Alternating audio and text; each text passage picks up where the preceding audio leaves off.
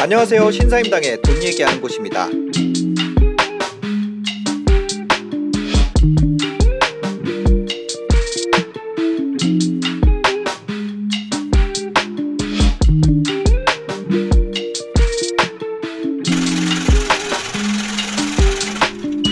이게 이제 이거 편집본이죠?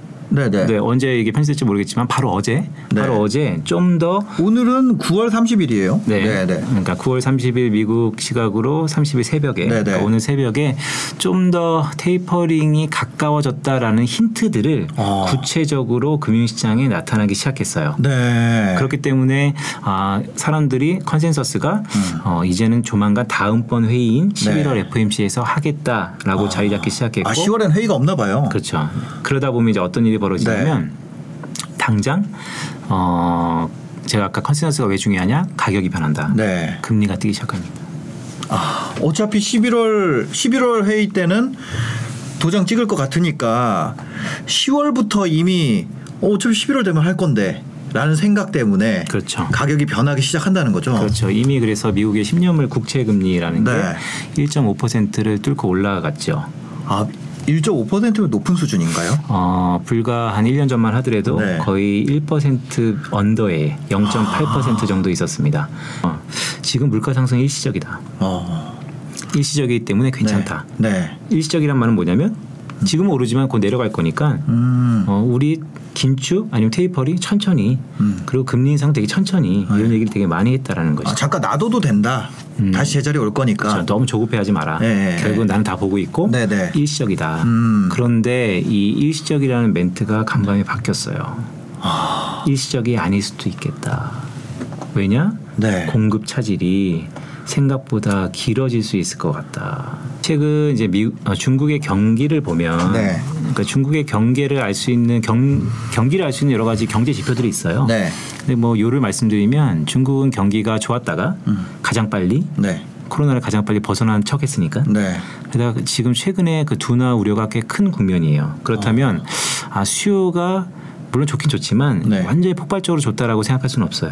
음. 그러면 도대체 전력은 왜 나가느냐? 네. 공급이 부족해서 그렇습니다. 중국의 전력 공급이 부족하다. 네, 전력 공급이 부족한데 네. 거기서 이제 여러 가지 컨셉이 있어요. 뭐냐면 첫째, 어, 화석 연료를 보통 중국이 한 66%, 네. 특히 석탄 에너지 비중이 한 60% 이상이에요. 네. 그러니까 석탄 석유를 많이 썼다는 거죠.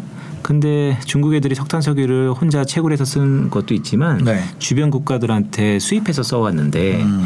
가장 많이 수입했던 국가 중에 하나가 호주예요. 네. 근데 호주가 최근에 중국하고 news flow를 보시면 뭔가 싸운다, 마찰 있다. 어. 중국과 호주가 뭔가 무역 분쟁이 일어나고 있다 이런 얘기를 들으셨을 거예요. 네. 기사 제목은 본 것 같아요. 네, 뭐 네. 쿼드에 반발해서 그러니까 우리나라 사드하고 비슷해요. 아. 그러니까 미국이 대중 무역 대중에 대한 전선을 네. 어, 꾸미면서 호주를 끼어드는 거죠. 그래서 호주가 아. 미국 편에 서서 중국에 반하는 행동을 하다 보니까 네. 뭐 쉽게 말씀드리면 중국이 거기서 보복하는 겁니다. 네, 네. 나 너네 거 수입 안 해. 아 약간 화장품이랑 신세계 뭐이 그렇죠. 아작났던 것처럼. 네, 수입 안 해. 이렇게 된 네, 거죠. 네, 우리나라 네. 사드하고 똑같이. 네. 그러다 보니까 그래? 그럼 호주도 맞불 친 거죠. 네. 오케이. 음, 하지 마라. 어. 그러다가 이제 가장 중요한 전력에 필요한 석탄 같은 거 네. 호주의 수입량이 워낙 컸었는데 네. 그런 게 계속해서 누적돼서 공급이 부족해진 상황이었 던 거죠. 아.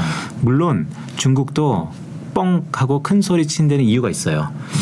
호주 거를 안 수입 안 하는 대신 네. 다른 데 러시아라든지 아니면 인도네시아라든지 아. 다른 쪽에서 수입을 이미 늘리고는 있습니다. 네. 하지만 익숙하지 않은 거죠. 그러니까 시차가 좀 발생하는 거예요. 음. 그러다 보니까 당장 경기는 돌아가는데 네.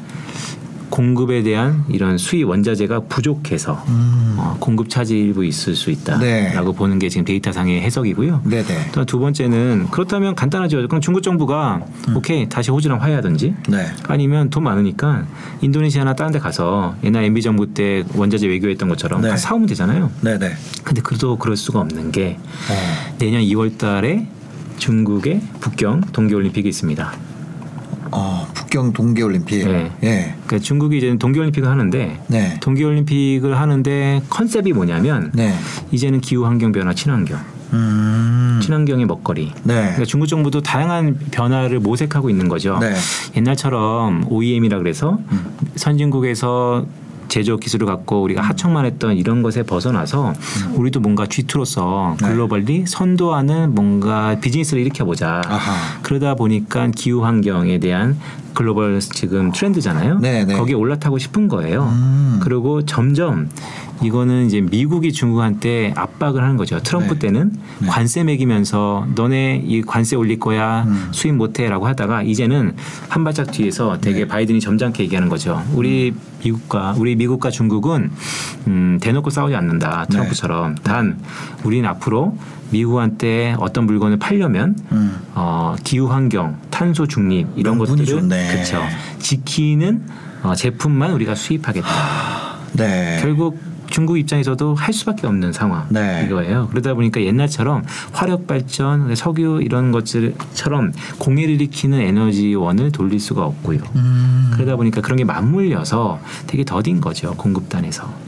중국이 이렇게 전력난이 되다 보면 중국이 전 세계에서 가장 잘하는 게 네. 물건을 만들고 싸게 만들고 생산하고 팔고 수출하고 이런 건데 네. 공장이 안 돌아간다는 것이죠. 아. 그러면 아까 우리 맨 처음에 인플레 얘기하다가 공급 부족. 그렇죠. 네. 사실 이제 원상복구. 아 이거 다 연결돼 있구나. 그래서 간밤에 파월이 뭐라 그랬다 그랬죠? 이제는 네. 일시적이지 않고 구조적일 수 있다라고 하는 게 아. 공급 쪽의 차질이 그러니까 금융시장 사람들이 이제 정보가 많지 않습니까? 네. 탁 돌아가는 거죠. 아 이거 중국 이슈 때문에 헝다 이슈가 아니고 전력난이나 이런 쇼티지 때문에 글로벌리 공급 차질이 길어질 수 있겠다. 네. 더구나 파월의장도 9월 달에는 FOMC 끝나고 기자가 질문했어요. 네. 헝다 이슈 중국의 이런 불안감 네. 연준에 영향 미치지 않을까? 음. 안 미친다 그랬어요. 헝다는 아니다. 헝다 아니고 네. 중국 별로 음. 영향 없다. 네. 근데 2주 만에 바뀐 거예요 스탠스가. 어. 그러다 보니까 그럼 이제 여러 가지 해석이 또 분분하겠죠. 네. 그래서 요는 뭐냐면 결국 이 모든 것들이 네. 공급 차질이 오래 갈 수 있다. 그런데 지구 반대편에 있는 유럽이 네. 사실 프랑스를 필두로 해서 이 탄소 중립 기후 환경에 가장 민감해요. 아.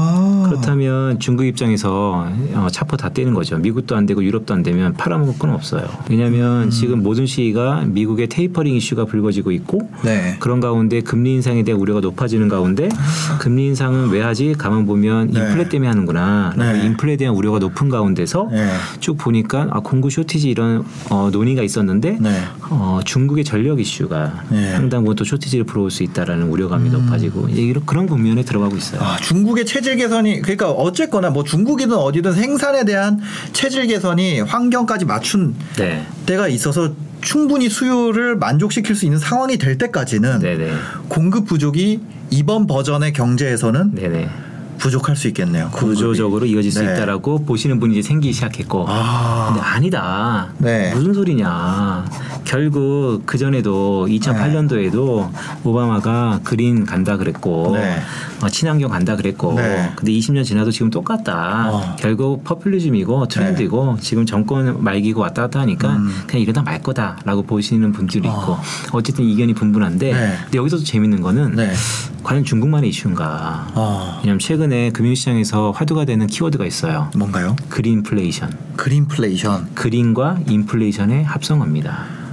어. 뭐냐면 인플레이션은 우리가 이제 논의했잖아요. 네. 그린이라는 것은 이제 old 비즈니스에서 네. 친환경 비즈니스로 바뀌는데 네, 네. 너무 갑작스럽게 코로나 이후에 바뀌다 보니까 음. 못 따라가는 거죠. 네. 그러다 보니까 원자재, 친환경에 적합한 원자재들이 부족, 역시 또 아. shortage. 그래서 친환경으로 빨리 바뀌는 이 네. 산업의 큰 얼개 변화 속에서 음. 인플레이션이 폭등하는 사건. 아, 그러니까 과거 방식으로 하면 얼마든지 할 수 있지만 그걸 우리가 이번에 컨셉이 전부 다 환경에 제일 큰 시장 두 개 시장 유럽이랑 미국이 우리는 그거 안 살 거야 이렇게 돼 버리니까 이제 환경까지 맞추는 기준에 맞는 원자재의 양이나 뭐 이런 건 부족하다는 거 아니에요 그렇죠. 지금 네. 새로운 과거게 다 필요 없어진 거네요. 다 그러니까 완전히 손바닥 뒤엎을 정도로 하진 못하겠지만 네. 그래도 생각보다 속도가 빨라지고요. 그러니까요. 근데 거기다 또 이슈가 있어요. 뭔가요? 중국이 가장 무서운 게 뭡니까? 공산당 정권이 네. 까랑까라는 거잖아요. 네, 네, 네. 내년 2월에 뭐가 있다 그랬죠? 글로벌 동계올림픽. 그렇죠. 그럼 네. 내년 2월까지 친환경으로 가는 거예요. 아, 친환경 어쨌거나 친환경 느낌으로라도 공항에서부터 여기 경기장까지라도 동계올림픽에 네. 그 행사하잖아요. 네. 처음에 개회식. 네. 개회식에 과연 석탄 석유가 돌아갈까요? 안 되죠. 네. 야 태양광 패널 이런 거 진짜 오시아에 살아났겠다. 아니, 지금 친환경은 약간 진짜인 것 같아요. 음. 옛날 거는 옛날 친환경은 약간 컨셉이었다면 그러니까 좀 더 이제 확대 해석하면 네. 어 그러니까 저희 같이 이제 economist들 macro를 네. 보시는 분들은 이제 역사를 갖고 와요. 음. 왜냐하면 이제 이해를 시키려고. 네네 자 모든 recession 같은 위기 이후에는 어, 자의건 타의건 구조조정이 항상 있었다. 음. 그게 모든 그런데 이번 네. 코로나가 어떻게 보면 전 세계에서 역사상 네. 가장 빨리 극복한 위기. 음. 라고 사실 근데 자영업자들은 상당히 불쌍하죠 지금도 네네. 불편하시 이런 얘기 들으면 좀 불편하실 네. 텐데 근데 지표를 보면 팩트예요. 어. 왜냐면 이미 GDP 그로스라든지 네. 다른 주가가 이미 코로나 위기 이전을 빠르게 회복했으니까요. 그렇기 때문에 이, 어, 유례 없는 음. 네. 빠른 경기 회복에도 불구하고 음. 과거 이런 위기마다 있었던 구조 조정은 네. 빠르게 일어날 거다. 우리나라 IMF도 그랬고 2008년도 그랬고. 네. 근데 이번에 구조 조정이 뭐로 될까? 음. 그린으로 될것 그린. 같습니다. 그리고 옛날에는 그 그린 한다 그러면 유난 떠는 느낌이었는데 음, 음. 요즘엔 다 하니까 안 하는 사람이 이상한 사람 느낌 되잖아요. 음, 음, 음, 그렇죠. 예, 그리고 뭐 오래된 아파트 단지에도 전기차 충전소 막 설치하기 시작하고 그것에 좀더 네. 제가 첨언을 드리자면 그러니까 사람들 사실 이래요. 음, 생각과 그러니까 이상과 현실이 좀 다르죠. 네. 근데 그린 그린이 아까 말씀드렸던 것처럼 좀 더 피부적으로 와닿는 이유는 음. 가격이 변하기 때문이에요. 어. 비싸지니까. 네. 네. 회사 입장에서도 네. 결정해야 가격 돼요. 가격 그럼 아 이게 소비자까지 오기 때문에 네. 또 결국에는 근데 이런 거죠. 너 비닐봉지 쓸래? 아니면 종이백인데 좀 더 비싸. 음. 그런데 이거 조금 더 비싼데 이게 더 잘 팔린다는 거죠. 실제로 그렇죠. 소비자들 입장에서도 이게 더 섹시해 보인다는 거예요. 그래서 이 지금 발생하는 인플레이션은 그린 인플레이션이라는 거는 구조적인 변화일 가능성이 있기 때문에 중국의 어, 예, 네네네. 그런, 그런 쇼티지가 여러 가지들이 이제 복합적으로 어, 얽혀 있는 거예요. 어. 그러다 보니까 사실은 오늘 되게 복잡한 얘기 많이 했지만 네. 결론은 이런 거예요. 아 복잡하다. 네. 단순히 하나의 문제가 생겨서 나온 게 아니다. 네. 그러다 보니까 이게 이 복잡한 얼개들이 풀려지려면 네. 좀 걸릴 것 같다. 네. 그런데 이게 걸리다 보면 미국이 지금 금리를 올리기 시- 그러니까 테이퍼링을 하기 시작하는데 음. 이게 과연 11월 달에 다시 이제 자산 시장으로 와서 얘기 말씀드리면 네. 11월 달에 버튼을 딱 테이퍼링 누르면 과거 2014년도에는 한열달 걸렸거든요. 네. 이번에는 이거 이러다 6개월 걸리는 거 아닌가? 음. 그리고 테이퍼링 얘기하고 지난번에는 2년 반 만에 금리 올렸는데 네. 이번에는 이러다가 1년 반 만에 올리는 거 아닌가? 아, 더 땡겨지는 게 네. 아닌가. 근데 이런 것들이 막 작용하기 시작했기 때문에 네. 흔히 뭐 좀 더 공격적으로 얘기하시는 분들 이러죠. 이제 유동성 파티는 끝났다. 네. 야, 파월이 너 무슨 소리야? 파월이 지금 괜찮다는데 파월이 괜찮다는데라고 했었는데 어젯밤에 갑자기 파월이 어, 어, 나 사실은 이렇게 했다는 거 아니에요? 그렇죠. 그러면서 그러면 실제로 시장에서도 가격도 바뀌었나요? 반영이 됐나요? 네. 그래서 아. 금리 상승에 대한 우려와 더불어서 네.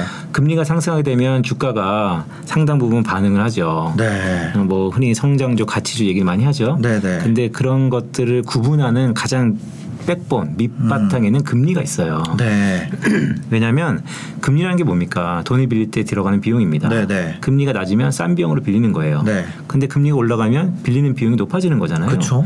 그러면 옛날에는 10만 원 갖고 돈을 빌려서 음. 100만 원의 이익을 냈으면 네. 이제는 빌리는 게 100만 원이면 네. 100만 원 기업들은 100만 원 이익 내는 기업들은 네. 망하는 거죠. 아, 아, 이- 허들이 높아지는구나. 그렇죠.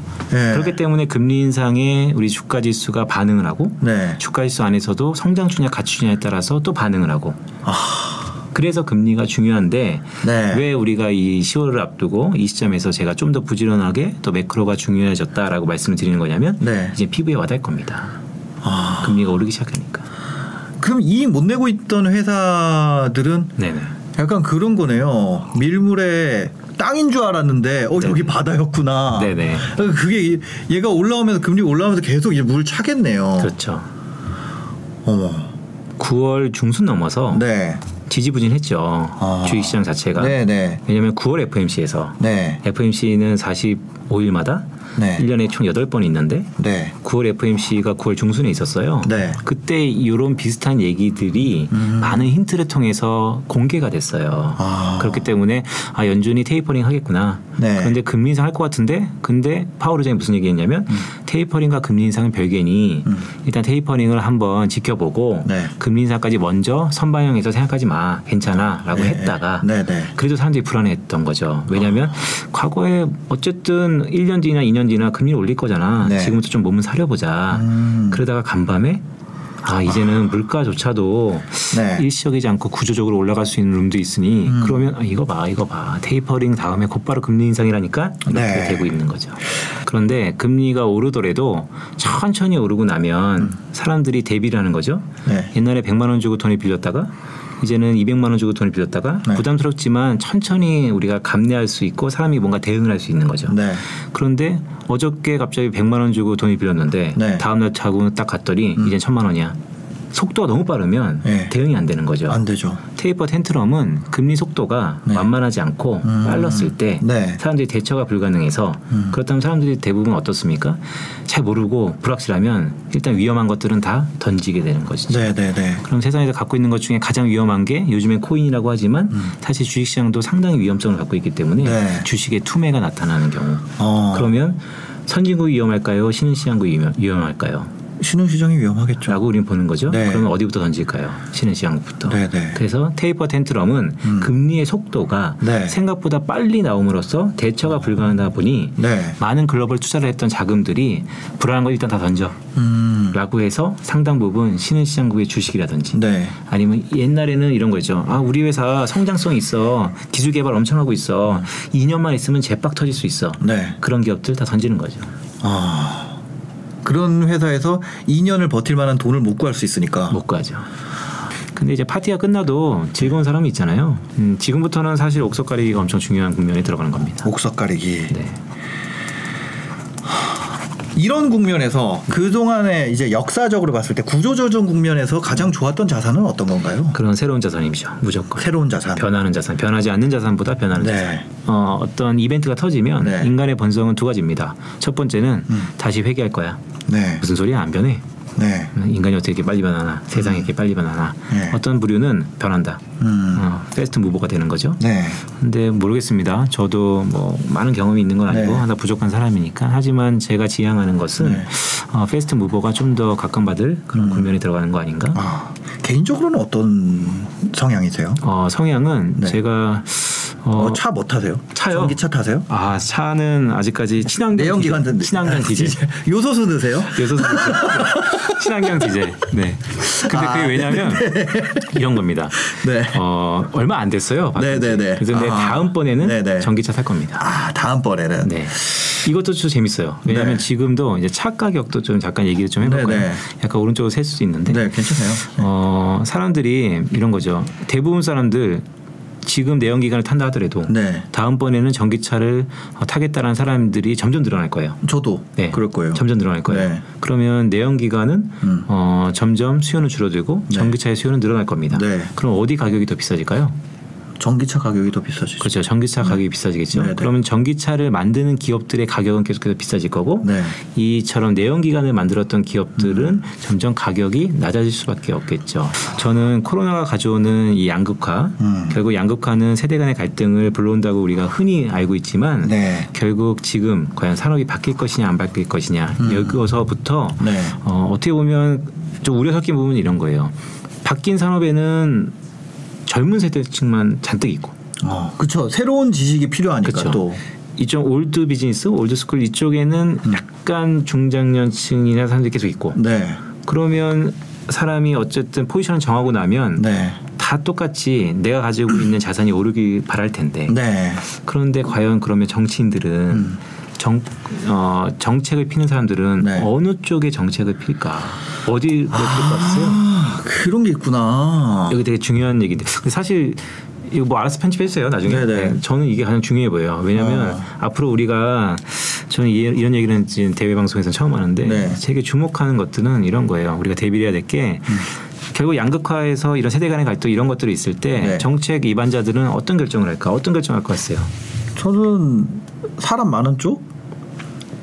저는 첫 직장이 국회 예산처예요. 아 진짜요? 네, 저는 국회에서 첫 아. 직장을 했었습니다. 그래서 네. 뭐 제가 다 아는 건 아니에요. 네. 그런데 제가 봐왔던 정책 입안자들은 다 합니다. 네? 다 한다고요. 다 안다고? 다 양쪽을 다 한다고요. 다 한다. 네. 어느 한쪽에 포커스를 맞춰 정책을 피는 게 아니고 양쪽을 네네. 다 한다고요. 이거 다 하려면 돈이 필요하잖아요. 그죠. 네, 재정 정책에 대한 아, 아, 상당 부분. 네. 그런데 공교롭게 정권이 바뀌거나 정권에 대한 심판을 받는 국가들이 있죠. 네. 미국도 내년에 중간 선거라 그래서 의회 선거 네, 있고 네, 네. 한국 대선이 있고 네. 중국 역시도 공산당 대회부터 시작해서 있습니다. 네. 일본도 이번에 바뀌었고요. 네. 그렇기 때문에 이런 소용돌이 속에서 포퓰리즘이 만연하고 그런데 자산 가격들은 어느 쪽에 또 기대감이 제가 볼 때는 네. 약간의 혼돈의 시기가 아, 이거 국채 발행량도 많이 늘어나는 거 아니에요? 그러면? 그렇다고 다 기대를 하는데 네. 어, 여기 오기 전에 한 한 두 시간 전인가 속보 왔어요. 미국의 국채부가 네. 미국의 재무부가 국채 네. 발행 크지 않다. 어, 음. 안할 거다. 국채 발행 줄일 거다. 예. 왜냐 면 거기도 부채가 좀 많거든요. 네. 야, 그래도 국채 발행 은 많지 않다. 그 금리가 뛰니까 그거 또 묶으려고 그 얘기를 했나 보네요. 뭐 여러 가지 또 해석의 여지가 있죠. 예. 디플레이션을 벗어나기 위한 노력으로서 QE나 이런 거를 계속 해온 거잖아요. 그렇죠. 세를 내려주고 뭐 이런 거 계속 했던 건데 그렇죠. 벗어났다는 게 확인이 되기 전까지 하면 다시 또 옛날로 될 그렇죠. 수 있으니까 그렇죠. 그러면 QE 끝나고 우리가 계속해서 양극화 자산법을 네. 또 되풀이. 정상화가 더 요원해지다 보니까 맞습니다. 어쨌거나 지금 돌이킬 수 있는 타이밍 왔을 때 돌이킬 수 있으면 좋으니까 그렇죠. 그걸 재고 있는 거구나. 네, 그래서 저도 이걸 보면서 아. 네. 1년짜리 기대 인플레이션은 꽤 고개를 들었어요. 네. 그래서 어, 1년짜리가 드니까 좀 오겠네. 그렇기 때문에 당장 올해 내년은 아니지만 음. 네. 한 2023년 네. 아니면 2024년에는 금리를 올리겠네라는 얘기도 이제 나오기 시작하는 건데 우리나라- 우리나라는 또 11월 달이 올해 마지막 금통위예요. 네. 11월 말에 있는데 그때 한 차례 더 올린다라는 게 어. 시장의 컨센서스로 자리 잡고 있습니다. 아, 우리나라는 11월에 한 번 더 올리고 네네. 사실 저도 이제 저 다음 주에 이사거든요 집이. 네. 그래서 이제 대출 관련해서 왔다 갔다 했었는데 네. 대출금리 엄청 비싸요. 아, 벌써 반영하고 있는 거죠. 아, 대출금리 그 대출도 막 줄인다 그러잖아요. 그렇죠. 줄이고 금리를 네. 올리고 어. 사실은 이 대출을 줄이면 네. 헝다 이슈가 왜 터졌을까요? 아파트 잘 팔렸으면 안 터졌을 거예요. 네. 근데 중국 애들이 아파트 우리나라 똑같이 대출 이렇게 해서 하잖아요. 네, 네. 근데 대출을 옥죄어서 아파트를 못 팔게 되니까 이런 연쇄 부도가 난 것처럼 네. 어, 아마 뭐꼭 그게 한국에 적용되는 건 아니겠지만 음. 어, 이렇게 대출을 규제하는 것에 대해서는 네. 일단 체감적으로 상당 부분 음. 아프죠. 아, 아 우리나라도 예, 예전에 그거 막 중소 건설사들 막 부도나고 이런 이런 때 있었잖아요. 그렇죠. 저축은행 사태 막 터지면서 금리 올라가고 뭐. 근데 이제 그때랑 네. 지금이랑 우리나라 사람들이 다 이런 거 있어요. 이걸 흔히 학습 효과라 그러는데요. 네. 그러니까 예를 들어서 저희 둘이서 사업을 했어요. 네. 근데 잘 나가다가 한 번 된통 맞아갖고 망했어요. 네. 그런데 어, 버더 1년 뒤, 2년 뒤 받을 돈이 있었는데 당장 현금이 없어서 망했어요. 음. 네. 그러다 우리가 기사회생 다시 10년 뒤에 만났습니다. 네, 네. 다시 뜻이 모아서 이제 사업을 해요. 네. 그럼 이제는 제일 먼저 현금부터 확보하겠죠. 아, 그러겠죠. 지금 우리나라 모든 기업들이 현금이 다 너무 잘하죠. 아, 많이 갖고 있어요. 엄청 많이 갖고 있어요. 아. 그렇구나. 그게 현금 때문에 망했는데 네. 네, 현금 갖고 있죠. 그런데 현금을 갖고 있는데 그 다음부터 이제 전략입니다. 음. 어, 내가 갖고 있는 현금이 가격이 가만히 있지 않고 변동해요. 네. 어, 환율에 의해서. 네. 그러니까 그러면 아까 뭐 달러 얘기도 잠깐 했지만 네. 어떤 현금을 갖고 있어야겠느냐. 아. 불안할수록. 불안스러워 달러 갖고 되죠. 네, 지금 뭐 금리가 오른다 그러지 파월이 변심했다 그러지 네.